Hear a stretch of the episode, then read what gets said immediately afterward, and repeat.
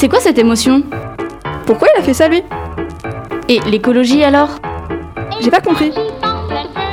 Mais ça se passe comment Pensée lycéenne.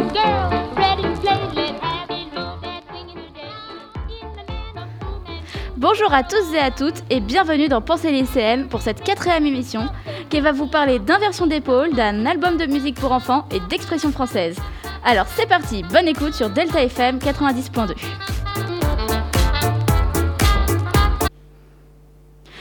Bonjour Claire, bonjour à tous. Et bonjour. Vous avez sûrement remarqué, ou pas, mais c'est pas grave, que la semaine dernière, nous n'étions pas là. Mais rassurez-vous, ça va beaucoup mieux. Et nous sommes revenus en pleine forme. Alors tout d'abord, nous allons commencer par écouter la chronique faite à deux. Aujourd'hui, nous allons vous parler d'expressions et de leurs origines. Donc tout d'abord, moi, je vais vous parler d'une expression que vous connaissez sûrement, avoir un chat dans la gorge. Donc l'origine de l'expression avoir un chat dans la gorge commence à la fin du XIe siècle avec le mot maton. Bon, c'est pas très parlant pour l'instant, mhm. qui désigne du lait caillé, mais aussi le lait qui ne serait plus que des grumeaux. Vous savez, le lait un peu là qu'on n'aime pas. ouais, ouais, j'imagine bien. Au début du 19e siècle, le sens de maton évolue et désigne un amas de laine de poils qui peut obstruer des offices. Des, petits trous, tout ça. Vous savez, les petites bouloches là de poils. Ouais, je vois, je vois, t'inquiète. Donc, une expression naît alors avoir un maton dans la gorge. Au fil des années, le mot est devenu matou, puis chat. Donc, avoir un chat dans la gorge. Bah écoute, moi je savais pas, donc tu vas vraiment m'apprendre quelque chose et euh, c'est cool en fait. Ouais. non, je vais me rendre compte. Bon, du coup, moi je vais vous parler de d'où vient le merde qu'on dit avant un spectacle, avant un entretien d'embauche, avant euh, plein d'autres trucs qui foutent bien la pression. donc, je vais vous le dire. Parce que moi, étant moi-même une artiste, euh, j'ai déjà monté sur scène, je connais bien cette expression, vous voyez, c'est ça, c'est... Est-ce qu'on peut vraiment dire que tu es une artiste en ayant monté sur scène que pour des spectacles d'école? Oui, bah c'est faux. D'abord, pour commencer, j'ai fait un concert de musique, mais c'est pas le sujet. Enfin, un peu quand même, mais c'est pas grave. Donc oui, l'origine de cette expression remonte au 19e siècle. Avant les spectacles, les personnes plutôt bourgeoises allaient au théâtre en calèche. Il y avait donc beaucoup de chevaux pour tirer ces calèches, et ceux-ci faisaient leurs besoins devant le théâtre. Les spectateurs, en rentrant dans le théâtre, marchaient donc dans le crottin de cheval et avaient donc plein de crottes de cheval sous leurs pieds, qu'ils traînaient dans le théâtre. Le sol de celui-ci devenait donc plein de merde, et plus il y avait de crottins sur le sol, plus il y avait de monde, donc plus la, la pièce pardon, plaisait et devait être exceptionnelle. Donc euh, globalement, quand le sol était couvert de crottins, c'était plutôt bon signe. Ouais, enfin, pas sûr que c'était bon signe pour celui qui nettoie après. Hein. Ouais, t'as raison, c'est vrai. Et j'ajouterais que comme les comédiens sont superstitieux, ils ont décidé de se porter chance en disant merde et en faisant référence au carton que représentaient les représentations où le sol du théâtre était bah, rempli de merde. bon alors moi j'enchaîne avec une nouvelle expression. Bon maintenant je vais vous, je vais vous expliquer les origines d'une expression. Je vais pas vous cacher que je l'ai choisie parce que c'est pas du tout mon cas et que je suis un peu déçue parce que ma mère et ma grand-mère l'ont très bien je parle du compas dans l'œil. Alors, les origines de l'expression avoir le compas dans l'œil est attribuée à Michel-Ange sans véritable preuve, on ne sait pas vraiment pourquoi. Cette expression signifie avoir un regard si précis qu'il consiste en lui-même un instrument de mesure fiable. Quand en gros on est tellement fort qu'on n'a même pas besoin de prendre une règle, un compas ou un crayon. Si la date de création de cette expression est incertaine, le terme compas était déjà employé au XIXe siècle. Pour illustrer l'exactitude, donc en fait le compas n'existait pas l'objet en lui-même, mais le mot existait déjà. On disait même d'une personne très précise qu'elle était réglée comme un compas. Mais même avec un compas dans l'œil, il vaut mieux que les architectes vérifient à deux fois leur mesure pour être sûr de ne pas reconstruire une tour de Pise. Hein. c'est sûr. Puis euh, c'est vrai que cette expression vaut mieux pas la prendre au sens euh, propre. Parce qu'avoir un compas dans l'œil, je pense que ça peut faire mal. Je, Ça, c'est sûr. je, je suis pas sûre, mais je pense quand même. Ça paraît Et- logique. C'est ça. Et donc, euh, à moi de faire cette deuxième expression que j'ai choisie, et qui est euh, c'est pas piquer des hannetons. Bon. Alors, celle-là, je la connais pas. Je vous avoue qu'elle est pas très très euh, utilisée, mais je la trouve euh, très drôle pour une raison inconnue, mais je l'aime beaucoup.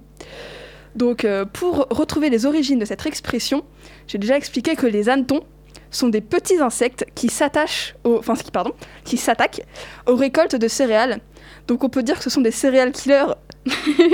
C'est pas de moi. Je suis très, je suis extrêmement dégoûtée parce que j'aime trop les, les blagues, enfin les jeux de mots pourris. Mais euh, j'ai trouvé sur le site euh, expressio.fr, ça je fais la pub, euh, enfin non, je cite mes sources plutôt. Et donc voilà. Donc, les hannetons sont des petits insectes mangeurs de récoltes. Et donc, quand une récolte n'est pas piquée par les hannetons, c'est qu'elle est parfaite. Hmm. Donc, euh, pas piquer des hannetons signifie que c'est parfait en quelque sorte. Bah, je la connaissais pas. Bah maintenant tu le connais. Enfin, tu la connais. Ouais. Alors, j'enchaîne sur ma troisième et dernière expression. Donc, c'est l'expression cette scène était téléphonée. Alors, je sais pas si vous la connaissez. Moi non. Alors, en, en fait, euh, on dit que cette scène est téléphonée. Euh, ça veut dire qu'elle était prévisible ou pas très originale. On l'utilise pour une scène d'un film ou pour un film carrément, mais là, c'est que le film craint un peu quand même. Euh, donc, du coup, comme je l'ai dit, ça veut dire que c'était prévisible, pas très original, enfin qu'on s'en doutait. Donc, par exemple, si je vous dis que deux personnes marchent dans un couloir, qu'ils se bousculent et là, paf, des documents tombent. Ils se, ils se baissent tous les deux, les ramassent et là, devinez ce qui se passe? Le coup de foudre. C'était quand même très téléphoné. Et bah moi j'aime pas raconter des salades. J'ai pas réussi à trouver de transition, je suis désolée, c'est, c'est- je j'ai pas trouvé. Mais par contre, je n'aime pas raconter des salades, mais je connais l'origine de cette expression. Donc euh, l'origine est toute simple. Elle date du 19e siècle et ne parle pas de laitue, mais plutôt de salade composée. Car quand on ment, on raconte des mensonges avec un, assortiment de fausses excuses et un petit coulis d'humour. Comme pour une salade composée au final. Et à présent, je vous propose d'écouter la chronique de Claire sur un album de musique pour enfants. Donc euh, cette semaine, j'avais prévu de vous parler d'un album de musique pour enfants, oui encore, qui s'appelle La pittoresque histoire de Pitocha. C'est un album des ogres de Barbac, sorti en 2003. Mais ayant ma- fini ma chronique, je me suis rendu compte qu'elle était particulièrement courte. Donc j'ai décidé de l'agrémenter d'une petite biographie des ogres de Barbac, pour que vous ayez un peu de contexte, et je ne vais pas vous mentir, pour avoir une chronique qui fait plus de trois lignes. Donc, Les Ogres de Barbac est un groupe de musique français créé en 1994 par quatre frères et sœurs. Ça fait donc 27 ans qu'ils jouent ensemble. Chacun est polyinstrumentiste. Dans leur album, on peut entendre de l'accordéon, de la guitare, du violon, des trompettes, des trombones, de la contrebasse basse et plein d'autres instruments. Et je ne peux pas tous les citer car ce serait beaucoup trop long. Il y a aussi pas mal de chants, que ce soit donc des deux frères, Fredo et Sam Burguière, ou des deux sœurs, Alice et Mathilde Burguière. Ils ont aussi un petit frère Léo, qui ne fait pas officiellement partie du groupe, mais qui les accompagnera dans des concerts ou en tant que batteur sur l'album Comment je suis devenu voyageur. Ils sont d'origine arménienne et sont des descendants des survivants du génocide arménien. Ils ont une conception de la chanson française, je cite, décloisonnée et ouverte sur le monde, c'est-à-dire que leur musique est très contrastée et originale. Elle peut être à la fois traditionnelle, classique ou métissée, mais aussi récente et ancienne, acoustique et électrique. Ils ont leur propre chapiteau, sous lequel ils font des tournées en France et en Europe. Les ogres ont enregistré plein de disques, que ce soit pour enfants avec la série des Pitochas, ou alors pour adultes. Ils ont en plus créé leur propre label Irfan pour produire leurs disques. Voilà, donc c'est la fin de la partie euh, biographie. Maintenant, je vais vous parler de leur album La pittoresque histoire de Pitocha. Il raconte l'histoire d'un petit garçon, Pete. Celui-ci est passionné par une chose, les bruits, dont il en fait la collection depuis sa naissance. Plus tard, il rencontrera une famille de circassiens et se prendra d'affection pour la vie de nomade. Il jouera avec eux sous leur chapiteau de cirque. Cet album est composé d'une vingtaine de chansons, ainsi que l'histoire de Pitocha. Il m'a lui aussi bercé tout au long de mon enfance, comme Le Soldat Rose, pour ceux qui suivent un peu notre émission. Les chansons dans l'album parlent de sujets divers, comme la famille, mais aussi l'école et l'innocence de l'enfance. Elles sont tout aussi enfantines, mais très poétiques. Et pour vous le prouver, je vous propose d'écouter Mamselle Bulle, tirée de cet album. Merci Claire pour nous avoir fait découvrir cet univers. Donc, comme tu l'as dit, tout de suite, nous allons écouter une des chansons de cet album. Bonne écoute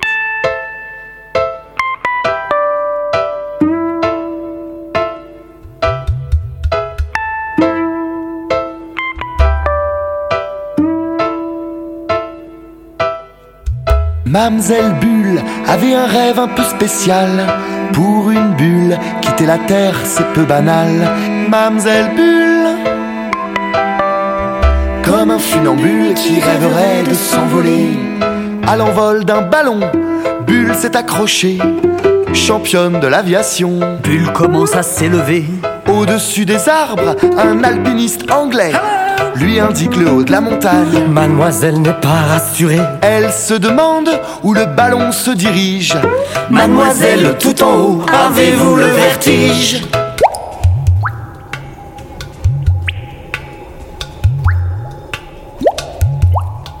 Mamselle Bulle avait un rêve un peu spécial. Pour une bulle, quitter la terre, c'est peu banal. Mamselle Bulle, qui rêverait de s'envoler. balayée par un vol d'hélicoptère. C'est fou le nombre d'habitants qu'on peut croiser en l'air. Guidé par les planeurs, le bourdon d'un ULM qui tire derrière lui un drapeau avec écrit Je t'aime Dire bonjour aux avions, croiser des hôtesses de l'air. Des colombes, des pigeons battant des ailes à l'envers.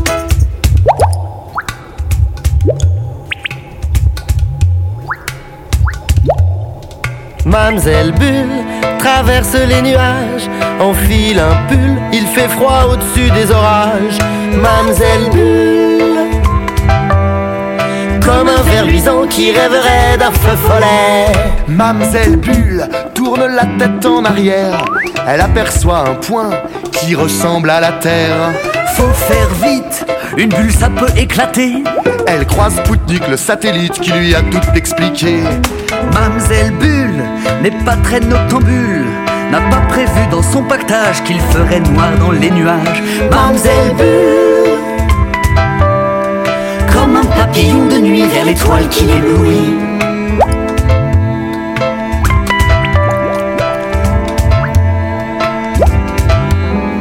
Au ciel étoilé, s'est accrochée. Et c'est dans la voie lactée que Mamselle décida d'habiter. Ainsi dans le ciel, depuis des millions d'années, Madame la Terre observe cette bulle illuminée. Chaque soir, quand la nuit vient à tomber, Mamselle Bulle surveille jusqu'à ce que le soleil l'interpelle. Mamselle Bulle, Oh la lune Hé, la lune, c'est le soleil qui te parle Oh, Mamselle Bulle, funambule qui rêverait de s'envoler. Mamselle Bulle avait un rêve un peu spécial. Pour une bulle, quitter la terre, c'est peu banal. Mamselle Bulle, Qu'est-ce que tu fais? Comme un funambule qui rêverait de s'envoler. Mamselle Bulle avait un rêve un peu spécial. Pour une bulle, quitter la terre, c'est peu banal. Mamselle Bulle, comme un funambule qui rêverait de s'envoler. Mamselle Bulle.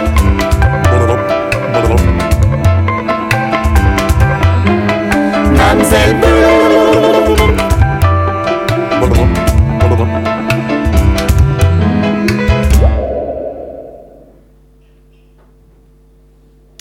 Après cette superbe pause musicale, je vous propose de vous expliquer un événement naturel dont je ne connaissais pas l'existence il y a encore quelques jours.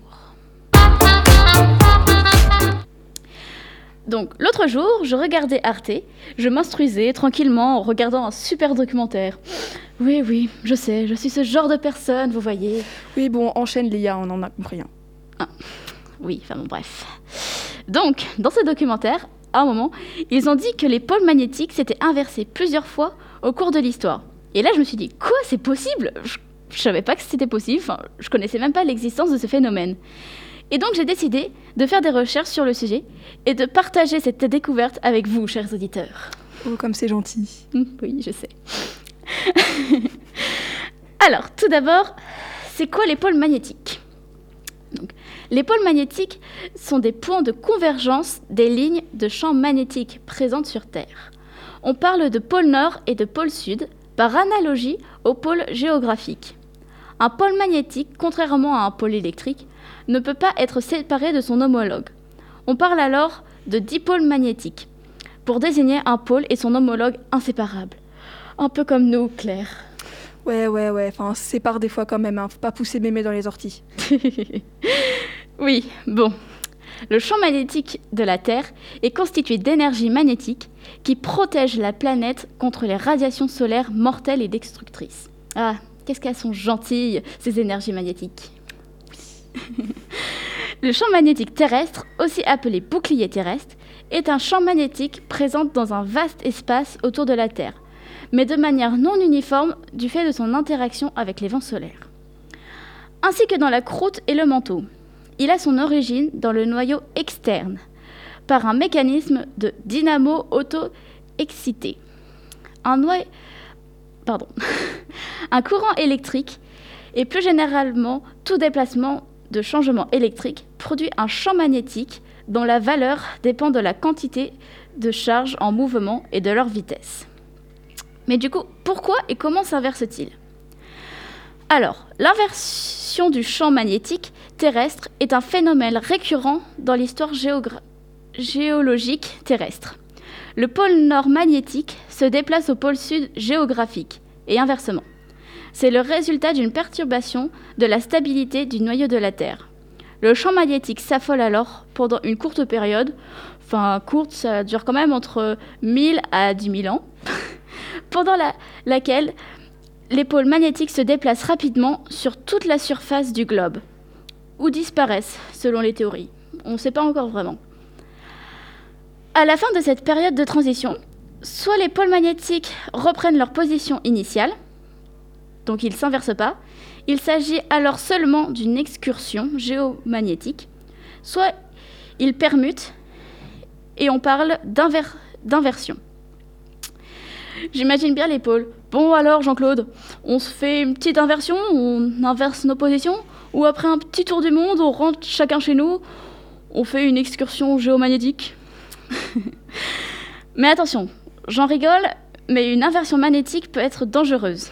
En effet, au cours de cette transition, l'intensité du champ magnétique est très faible et la surface de la planète peut être exposée au vent solaire, potentiellement dangereux pour les organismes vivants. Si cela se produisait aujourd'hui, de nombreuses technologies utilisant le champ magnétique pourraient aussi être affectées. Donc sans elles, les vents solaires pourraient dépouiller la Terre de ses océans et de son atmosphère. Pas top, hein Et pour finir, quelques dates auxquelles les pôles se sont déjà inversés. Donc, le champ terrestre s'est inversé environ 300 fois ces 200 derniers millions d'années. Ça fait quand même pas mal. La dernière inversion est survenue il y a 780 000 ans. Et la dernière excursion, il y a 33 000 ans. Mais personne ne sait quand la prochaine inversion des pôles se produira.